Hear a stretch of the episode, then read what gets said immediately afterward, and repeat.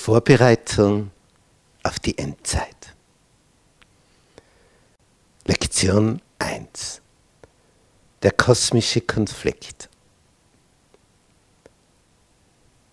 Der Fall eines himmlischen Wesens.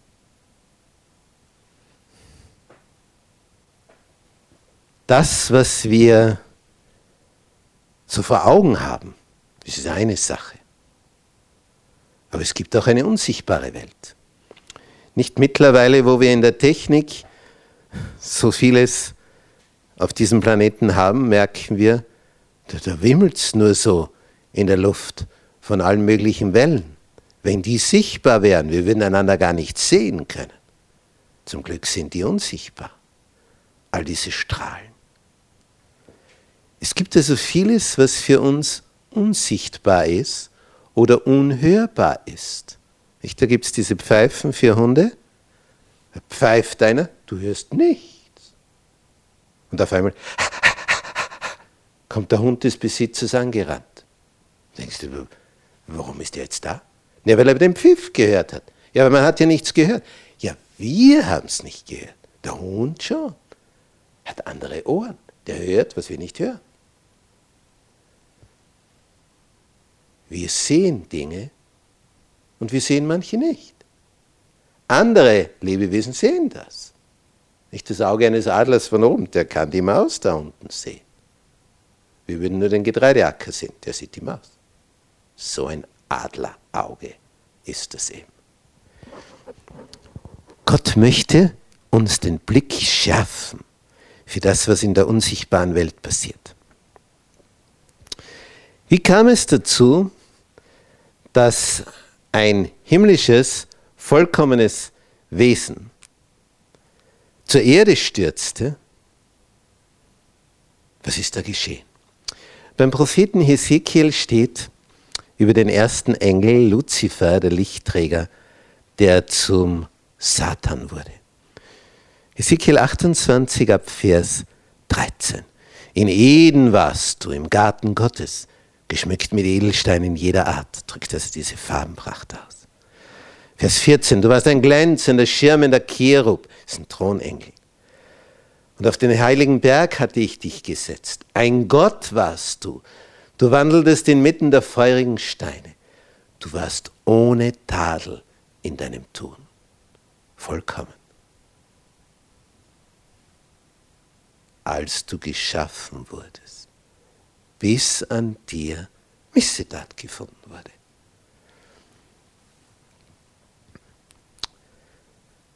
Du wurdest voll Frevels, hast dich versündigt, da verstieß ich dich vom Berge Gottes und tilgte dich, du schirmender Cherub, hinweg aus der Mitte der feurigen Steine, weil sich dein Herz erhob, dass du so schön warst und du deine Weisheit verdorben hast in all deinem Glanz. Darum habe ich dich zu Boden gestürzt. Das ist die prophetische Ansage, wie das passiert ist mit Satan. Ein vollkommenes Wesen. Das erste Engelwesen. Alles ideal. Begann zu intrigieren. Im Buch des Propheten Jesaja, in Kapitel 14, erfahren wir weitere Details über die Motive, die da vor sich gingen. Da heißt es in Vers 12, wie bist du vom Himmel gefallen, du schöner Morgenstern?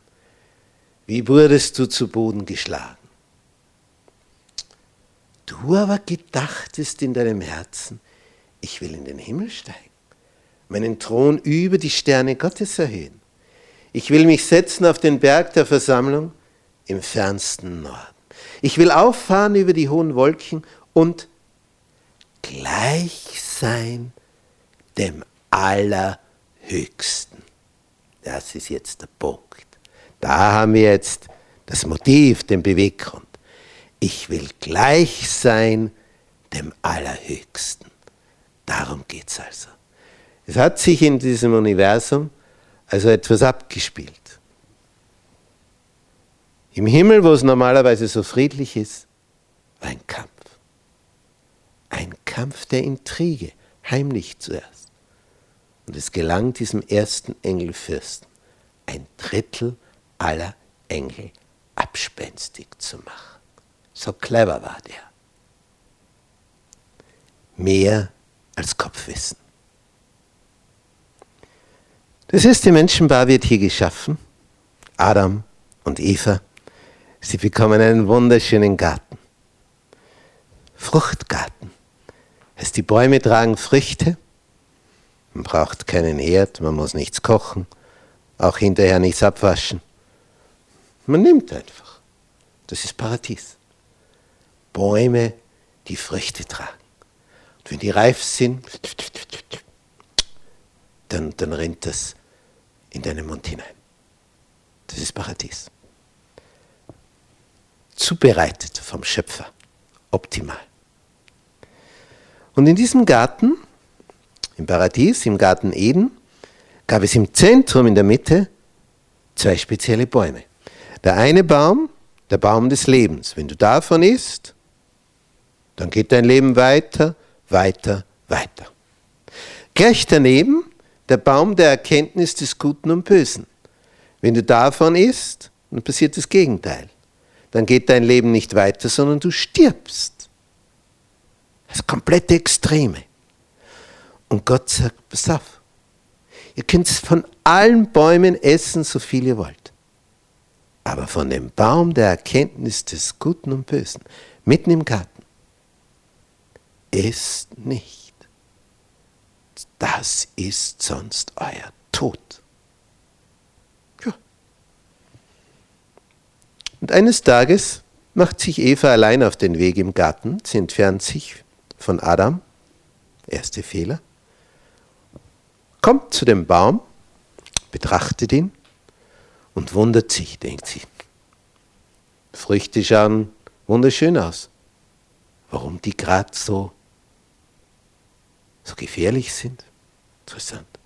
Tja, dann hört sie eine Stimme. Sitzt eine Schlange in dem Baum und die kann reden. Ja, das ist ja hochinteressant. Ich habe gehört, ihr dürft davon keinen Baum essen. Na, na, so ist das nicht. Wir dürfen von allen Bäumen essen. Nur, nur von dem da nicht. Mhm, sagt die Schlange. Denn Gott hat gesagt, wenn wir davon essen, sterben wir. Was sagt die Schlange? Ihr werdet nicht sterben. Merken wir jetzt, was da passiert? Gott sagt, du stirbst. Was sagt der Gegenspieler durch die Schlange? Du stirbst nicht. Genau das Gegenteil. Ist harmlos. Gott sagt, hochgefährlich. Das kannst du ruhig machen. Aber es geht noch weiter. Die Schlange erklärt und sagt, jetzt informiere ich dich über die Beweggründe Gottes, warum der nicht will, dass du von dem Baum isst. Ah, das weißt du, ja, ja das weiß er. Die Beweggründe Gottes sind nämlich die. Gott weiß, an dem Tage, der du davon isst, werden deine Augen aufgetan. Du wirst wissen, was gut und böse ist. So heißt ja der Baum. Und dann wirst du sein wie Gott. Und das gönnt er dir nicht. Er möchte nicht, dass du so viel wirst wie er. Verstehst du? Er möchte dich niedriger halten, dumm halten. Naja, das ist eine Perspektive. Das heißt, das ist die über, drüber, super Wunderfrucht. Ich steige, wenn ich die esse. Was hat Gott gesagt? Du fällst, wenn du die isst. Und hier hört sie, du steigst. Und das ist jetzt die Vertrauensfrage. Wem vertraue ich jetzt mehr? Du steigst.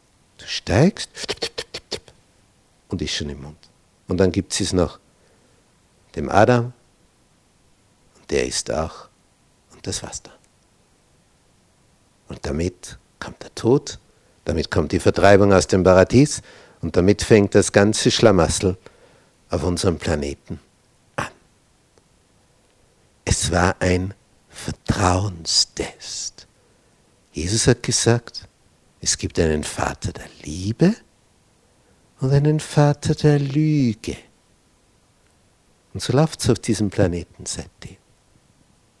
Einer lügt und einer liebt. Wer liebt, informiert dich ehrlich. Sag, pass auf, dort ist gefährlich. Wer lügt, du kannst alles machen, alles völlig ungefährlich.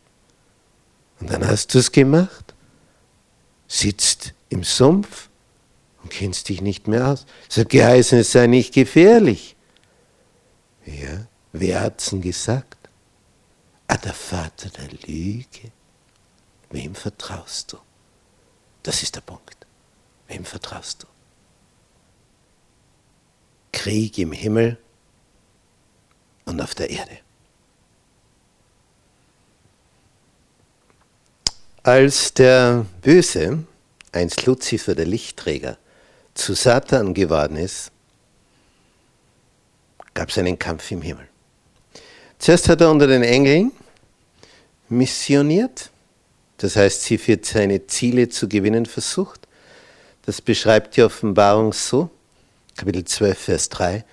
Es erschien ein anderes Zeichen am Himmel und siehe, ein großer roter Drache, Dinosaurier. Der hatte sieben Häupter, zehn Hörner und auf seinen Häuptern sieben Kronen.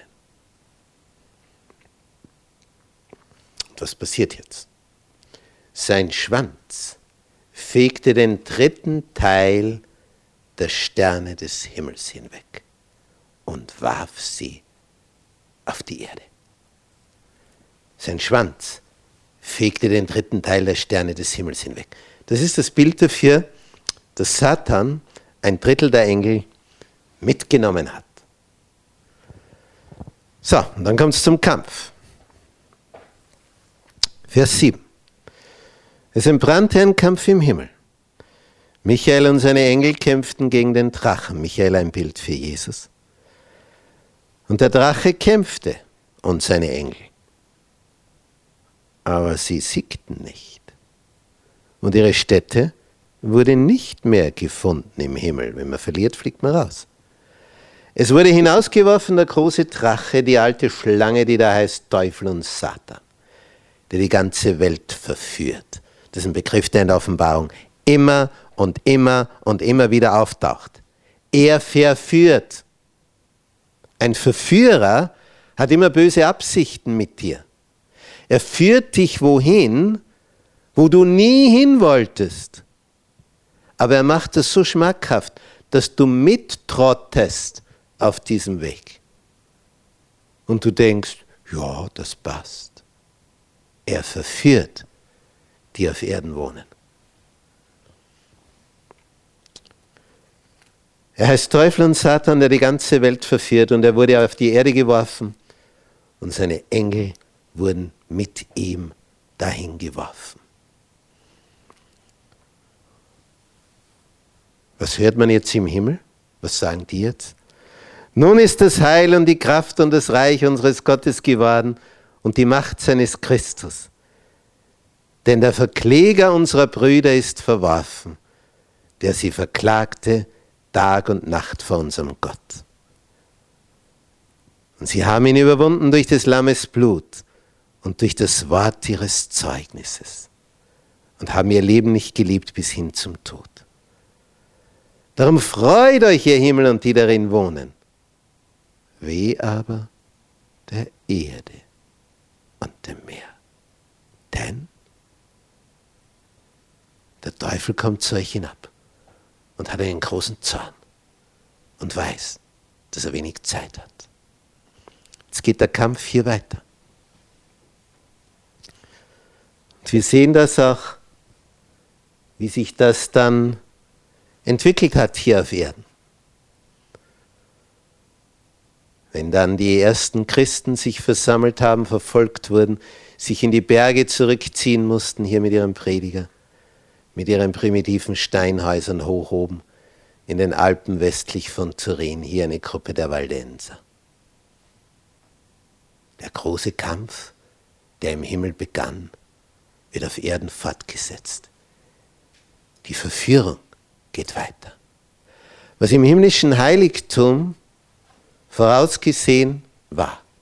Da flog Satan raus. Wir kommen dorthin, wenn wir Jesus lieb haben. Aber Satan hat folgende Devise. Wenn ich schon dort nicht mehr sein darf, dann sollst du auch nicht dorthin gelangen. Das ist sein Plan. Und es gelingt ihm nur, wenn er einen Keil zwischen Tier und Jesus hineintreiben kann. Wer Jesus liebt, der wird dort sein. Ich bin immer bei euch bis ans Ende der Zeit. Die Offenbarung schildert uns in Kapitel 12, wie sich dieser Kampf zwischen Licht und Finsternis auf diesem Planeten ausgewirkt hat. Als diese ersten Christen hier Fuß fassten, hat sich natürlich der Teufel wieder geärgert und hat versucht, die auszurotten.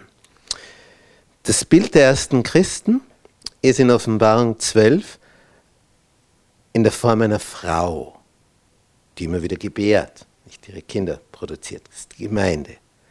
In Vers 6 heißt es, die Frau entfloh in die Wüste, also in einsame Gegenden, wo keine Menschen sind, wie wir hier auf diesem Bild sehen, in die Kottischen Alpen westlich von Turin in Italien, wo sie Schutz finden, hoch oben in den Bergen, weil die anderen da nicht so leicht nachkommen. Die haben nicht zum Spaß so hoch oben gewohnt, sondern weil sie Schutz suchten, die Berge als Festung. Das heißt, sie entfloh in die Wüste, die Frau, einsame Gegend, wo sie einen Ort hatte, bereitet von Gott, dass sie dort ernährt werde, 1260 Tage. In der Prophetie sind Tage ein verschlüsselter Code und bedeuten in Wirklichkeit nicht Tage, sondern Jahre also 1260 Jahre lang im Untergrund. Diese Phase ist eine, die also eine lange Zeitstrecke angedauert hat.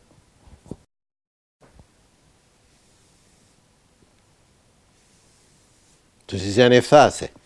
1260 Jahre. Begonnen hat das Ganze im Jahr 538 nach Christus und ging bis ins Jahr 1798. Das ist die Zeit, wo gerade das Weströmische Reich untergegangen war, die Zeit der Völkerwanderung, wo der Bischof von Rom sich erhebt über die anderen Bischöfe und der Apostel, ja, nicht der Apostel nur, der Papa wird für alle der Papst, der Vater, der Heilige Vater, obwohl Jesus gesagt hat, ihr sollt niemand euren Vater nennen, euren geistlichen Vater. Er nennt sich so. Und diese Phase geht bis ins Jahr 1798, wo Napoleon den Papst gefangen nimmt. Ihn nach Frankreich kommen lässt, dort stirbt er dann. Damit schien das Papsttum zu Ende. Aber zu Ende war nur diese Unterdrückungs- und Verfolgungsphase. Und es das heißt, als der Drache sah, dass er auf die Erde geworfen war, wir haben das in Vers 13 von Offenbarung 12, was macht er? Er verfolgte die Frau, die den Knaben geboren hatte, nämlich Jesus. Er kommt aus der Gemeinde heraus. Es wurden der Frau gegeben die zwei Flügel des großen Adlers, dass sie in die Wüste flöge an ihren Ort, wo sie ernährt werden sollte eine Zeit, zwei Zeiten und eine halbe Zeit. Dreieinhalb Jahre sind wieder andere Zeitangabe, die auf dasselbe rauskommt, die 1260 Tage, was in der Prophetie gleich 1260 Jahre sind.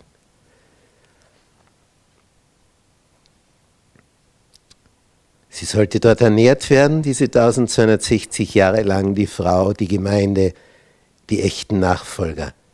fern von dem Angesicht der Schlange. Wie schaute das in der Anfangsphase aus?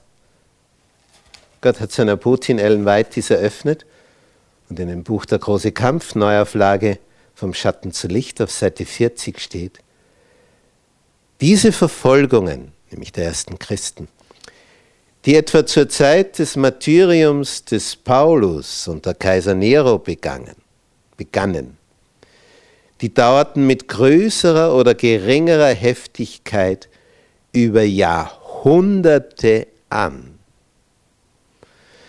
Christen wurden zu Unrecht der abscheulichsten Verbrechen beschuldigt. Als Verursachender großer Unglücksfälle hingestellt, wie Hungersnot, Seuchen, Erdbeben, die waren schuld. Sie waren dem Volkszorn ausgesetzt. Sie waren Ziel von Verdächtigungen. Als sie zur Zielscheibe öffentlichen Hasses und Argwons wurden, dann standen schon welche bereit, sogenannte Denunzianten, um die Unschuldigen gegen Bezahlung, versteht sich, anzuklagen. So ist es gelaufen. Durch all die Jahrhunderte. 1260 Jahre lang im Untergrund, ohne Kirchen, im Freien, wenn Feinde kamen in Höhlen, über Bässe, oft im Winter im Schnee. 1260 Jahre lang. So war es angekündigt und so hat es stattgefunden. Das Gesetz und das Evangelium. Zu Beginn der Formung unserer Gemeinschaft dachte man, es wäre gar nicht mehr nötig, eine wirkliche Glaubensgemeinschaft zu gründen. Jesus wird ja bald kommen. Man hatte die Enttäuschung von 1844 erlebt, wo die große Adventbewegung in Amerika war, in Nordamerika. Und man erwartete, jetzt kann es ja nicht mehr lang dauern, oder? Und als er dann noch nicht kam, hat man nach knapp 20 Jahren den Entschluss gefasst, wir müssen uns organisieren. Wer weiß, wie lange es noch dauert. Tja, und das war weise, denn Mittlerweile ist er noch nicht gekommen. Es war gut, dass sich die Gemeinschaft organisiert hat. Sie waren damals 3500 Leute. Nun, die Schwierigkeit war dann, welchen Namen geben wir uns? Es gibt schon, schon so viele christliche Gemeinschaften.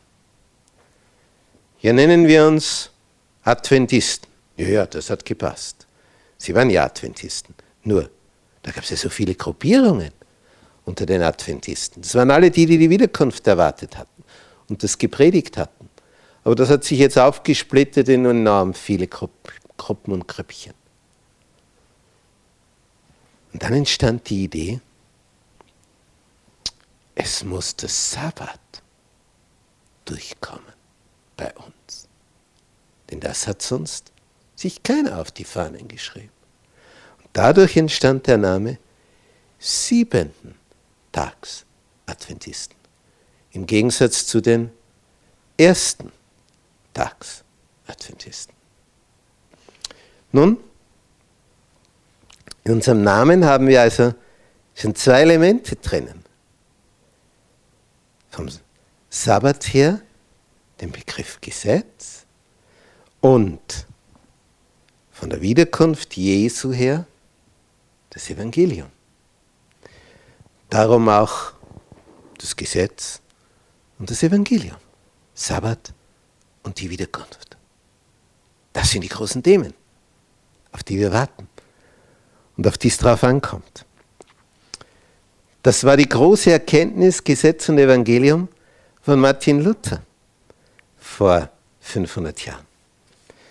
Als er in Wittenberg in seiner Studierstube den Römerbrief studiert, um ihn seinen Studenten zu öffnen. Er war Professor für Bibelwissenschaften. Er studiert Vers für Vers des Römerbriefes, um es dann seinen Studenten weiterzugeben, was er da entdeckt hat. Und dann liest er, kein Mensch kann durch die Werke des Gesetzes vor Gott gerecht sein. Römer Kapitel 3, Vers 20. Kein Mensch kann durch die Werke des Gesetzes gerecht sein. Das war genau das, was Martin Luther als Mönch, als Priester, als Doktor der Theologie, das hat er immer gehört. Dass du durch die Werke des Gesetzes vor Gott gerecht wirst. Und jetzt liest er da, kein Mensch wird durch die Werke des Gesetzes vor Gott gerecht. Sie ist ja völlig irritiert. Da steht ja das genaue Gegenteil von dem, was die Kirche bisher gelehrt hat. Und dann steht hier weiter, ja, wozu das Gesetz? Durch das Gesetz kommt Erkenntnis der Sünde. Das ist der Punkt. Aber gerecht wirst du deswegen nicht. Du kommst nur drauf, wie schwarz du bist, weil das Gesetz wie ein Spiegel ist. Schaust dich an und merkst, oh, ich gehöre gewaschen.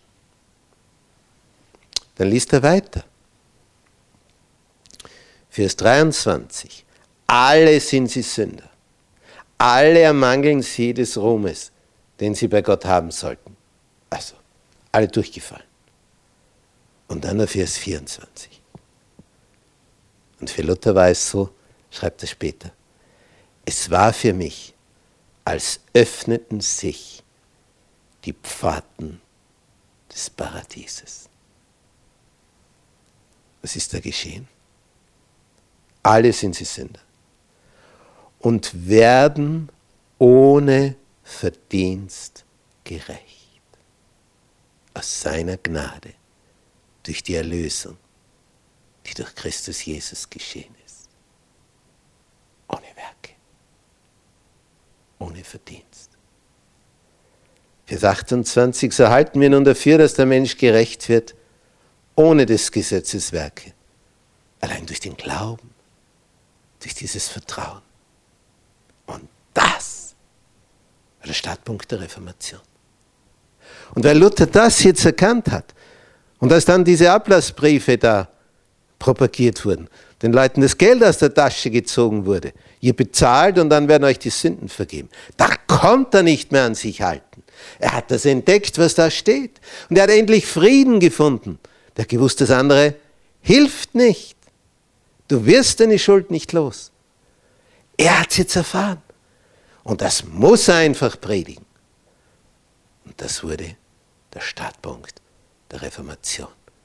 Diese Veröffentlichung der 95 Thesen gegen den Ablass. 31. Oktober 1517, vor 500 Jahren. Wow! In was für einer Zeit wir leben. Zusammenfassung. Nun, was haben wir alles erlebt? Wie alles begann? Im Himmel ein Kampf. In diesem strahlenden Zentrum des Universums. Wo eine Herrlichkeit ist, ja, von der wir gar keine Ahnung haben. In diesem Zentrum, da begann es.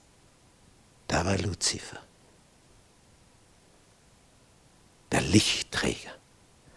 Wo alle Engel Gottes ihn anbeteten, den Schöpfer des Universums. Was war sein Motiv? Ich will sein wie Gott. Ich will gleich sein dem Allerhöchsten. Das war der Punkt. Und dann entstand der tiefe Fall. Und dann fiel er auf die Erde. Und dann ging der Kampf hier weiter. Der Kampf bis zu den Ereignissen am Hier auf Erden hat Satan diesen Kampf weitergeführt und ihn haben natürlich besonders die geärgert, die diese Liebe zu Jesus praktiziert haben, die die Gebote Gottes hielten. Waren also die Besten unter den Besten, die freundlichsten, die den edelsten Charakter hatten. Die mussten eliminiert werden. Gegen die hat Satan alle aufgehetzt. Und sein bester Schachzug war, eine Kirche dafür zu bauen. Ich meine jetzt nicht das Gebäude, sondern die Organisation. Und das, das Glanzstück seiner Verführung. Eine Kirche, die Staatskirche wurde, aber nur ein Ziel hatte. die echten Nachfolger auszulöschen. Und das war die römisch-katholische Kirche. Und es war vorausgesagt, dass das 1260 Jahre so andauern sollte. Der Apostel Johannes war geschockt, als er sieht, was da in Zukunft geschehen wird. Wie viele Märtyrer es dafür geben wird. Wie lange diese Macht, diese geistliche Macht, antigöttliche Macht am Ruder ist. Und wie sie scheinbar agieren kann, ohne dass sie jemand einbremsen kann. Sie macht, was sie will. Diese Ereignisse, wie sie in den Waldenserbergen geschehen sind, wenn man dorthin geht, man kann förmlich noch den blutgetränkten Boden riechen, wo sie niedergemacht wurden zu Tausenden. Einmal hat man in einer Höhle ein, ein ganzes Dorf, ein ganzes Dorf, vom Baby bis zu den Ältesten. Alle Dorfbewohner, über 3000, entdeckt, es einen Verräter gab. Und wie hat man das dann gelöst? Die waren drinnen in der Höhle, konnte man nur über steile Wege hinaufkommen. Man hat vor der Höhle ein Feuer angemacht. Der Rauch zog nach innen und sie sind da drinnen erstickt. Man brauchte sie nicht einmal beerdigen, man in der Höhle drinnen. Ein ganzes Dorf. Das ist der große Kampf zwischen Licht und Finsternis. Satan hält es nicht aus, dass es Menschen gibt, die um ihn Bescheid wissen, die das Wort Gottes hochhalten, die Jesus lieb haben, die seine Gebote befolgen. Das reizt ihn zum Zorn. Aber diese Zeit ging zu Ende. Aber der letzte Konflikt, der hat Elemente der früheren Konflikte. Und darum werden wir jetzt drei Monate miteinander das studieren, um herauszufinden, wie schauen diese Verführungskünste des Feindes aus? Wie backt er das an? Wie schafft er das, die Massen so zu manipulieren? Es gelingt ihm nur, wenn du das Wort Gottes nicht kennst. Darum wollen wir das Original anschauen, damit wir uns vorbereiten auf diese Endzeit. Ich freue mich drauf.